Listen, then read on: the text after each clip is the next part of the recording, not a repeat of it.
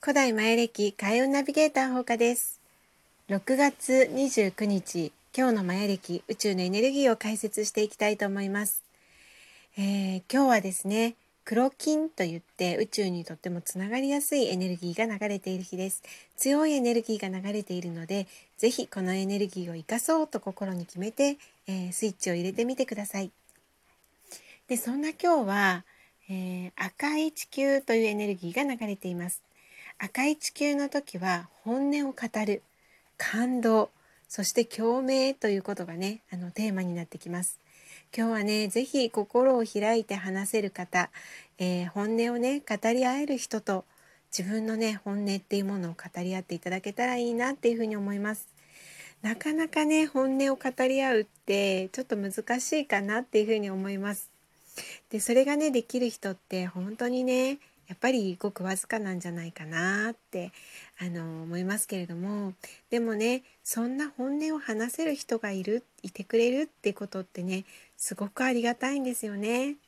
なのでね今日はそういう気持ちでもしそういう人とお話をする機会があったら自分の本音をね話していただけたらいいなっていうふうに思います。でたまたまね今日誰とも会う機会もないしあの今ねテレワークされてる方も多いと思うんですけど、うん、誰かねそういう人とねあのお話しするチャンスないかななんていう人はねあのぜひまあ、日記でも何でもいいんですよね自分の本音をねあの出してみてくださいもう一人の自分がいるような気持ちでねあの書いていただくといいかなっていうふに思います。やっぱり自分の最大の理解者って自分なんですよね。なのであの、まあ、ね、誰かとお話ができてあの心が共鳴できたらそれが最高なんですけれども自分のね心と共鳴する自分をその日記とかに書いてみてね本音をねで客観的に理解してそして自分の心と自分自身を共鳴させていくっていうことをねしていただいてもいいのかなっていうふうに思います。はいでそんな今日なんですけれどもあの音響2のエネルギーが流れています。でこの音響2のテーマは挑戦です。で今ね13日間流れている黄色い戦士のエネルギーも挑戦がテーマなんですね。大胆な挑戦。なので今日はこの挑戦っていうキーワードがダブルの力を持って流れています。是非ね今日何かピンときたこととかこれやってみたいなって思ったことは行動に移してみてください。それからねこれからやってみたいことなんかもねあのなんかこうピンときちゃうというかひらめいちゃうような時でもあります。なので今日これをやってみたいこれからこれに挑戦してみたいっていうことが思い浮かんだ思い浮かんだらそれはねあの宇宙からのサポートを受けているねそういう挑戦になると思いますので是非是非取り組んでみてください。でこの音響2の時っていうのはもう一つねあのキーワードがあって対局を決める曲性を決めるといいというエネルギーが流れてるんです。音響2なのでね2つに分けるっていうエネルギーが働くんですね。なのであのー、まあね挑戦したいなっていうふうに思った時にじゃあ自分にやりやすい挑戦は何かな？やりにくい挑戦は何かな？好きなことは何？どんな方法でやったら好き？どんな方法でやったらちょっと嫌だかなとかねそういうふうにあのプラスとマイナス両方のことを考えてみてください。ね、陰陽の調和っていうこともありますけれどもその陰と陽それをね考えてみるとねとってもバランスのいい挑戦ができると思います。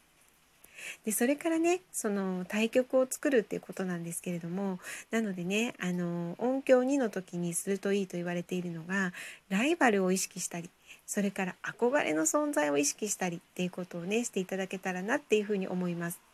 でね私がおすすめなのはやっぱりライバルというよりかは、まあ、憧れの存在ですねこれをね本当に持つっていうことがとっても大切なんじゃないかなっていうふうに思います。なんかねあのやっぱり人って目標になる人とか素敵だなって思う人そういう人にねとっても影響を受けてるものなんですね知らず知らずに。なのでそういう存在をねしっかりと持つこんな人になりたいなこんな風に生きていきたいなとかねあとはこんな暮らしをしている人素敵だなとかねそんな人をやっぱり今日は心にね思い描いてほしいんですね。でねあの例えばねものすごい素敵な人とかもう憧れの存在が遠すぎていや私なんてそんなとかね あの思うことってあると思うんですよ。私もよくありますけどでもねあのその存在が素敵だなって思えるっていうことは自分もそうなれる可能性があるから心が反応してるんですね。なので実はその憧れる存在とかこんな風な、まあ、暮らしっていいなとかねそういう憧れの対象っていうものは自分がそうなれるよ自分にもその可能性があるよっていうサインでもあります。はい、でよくね考えていただきたいんですけど憧れる存在真似してみたい存在って例えばねあのー、まあティーンエイジャーとかだとねあの中高生とかだとね素敵なアイドルとかあのこんな風になりたいなっていうモデルさんとかいるじゃないですか。でそういう人にねなりたいなと思って何かね持ち物を真似てみたりとかお化粧の方法を真似てみたりとかそういうことってねあのされると思うんですよね。でもちろんもちろんですよその人の顔そのものになるっていうことはなかなかねそれはまああの今のねまあ何て言うのかなそのままだとはそうはならないんですけどでもなんかねそういう風に輝けるよとかねこんなに素敵な自分になれるんだよっていうことを教えてくれているっていうそういう存在なんです。なのでね本当にね同じ人でも自分にすごく自信があってそういう目標をしっかり持っていてこうなるんだっていうふうにねあの決めてあのそれに挑戦してる人例えばメイクとかねティーンエイジャーだったらメイクとかあとはファッションとかね、うん、あとはまあちょっとねダイエットしてみたりとかいろいろあると思うんですけどそういう存在に憧れてる人っていうのはやっぱりそんな風に輝いていきますよね。だけど私なんて全然そんなのもおこがましい。で特にねもうそんな眩しい存在をもうもう私には見れませんとかって思っているとなかなかねここで同じ例えば同じ双子ちゃんだったとしてもものすごくねそこでねあのなっていく自分っていうものが違ってくるんですよね。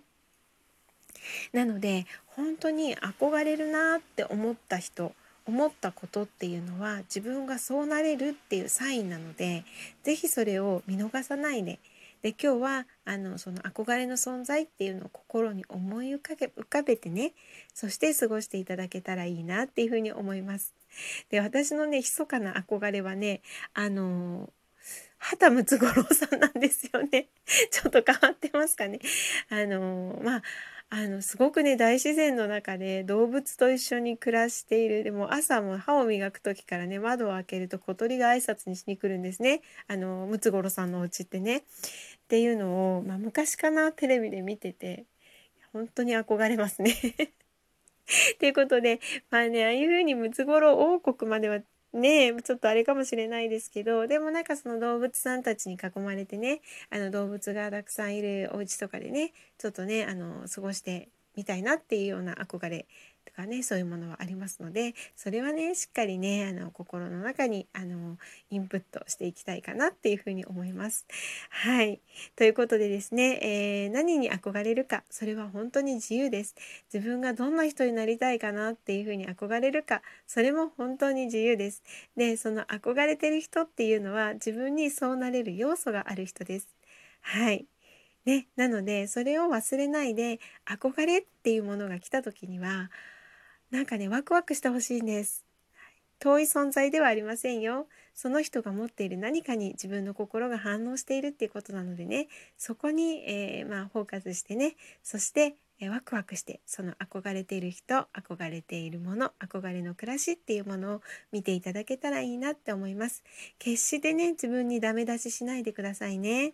そこは可能性が反応していることなんでね。それを信じてただただワクワクいいなっていうふうに思って見つめている。それだけでね潜在意識が変わっていきますので是非そんな風に過ごしていただけたらと思います。そしてねそんな風に過ごしているとちょっとこれをやってみたいなとか動いてみたいなっていう挑戦っていうことがね心の中に入ってきますのでそうしたらそれをやってみてください。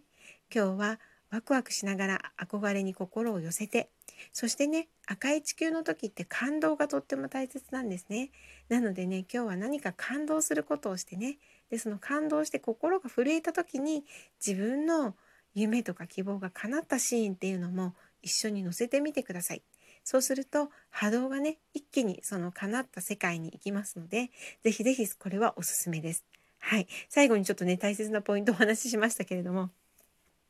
そんな感じで憧れを見ながら感動してそして挑戦のテーマを決めるそんな一日にしていただけたらいいなと思います。それではまた明日、ほうかでした。良い一日になりますように。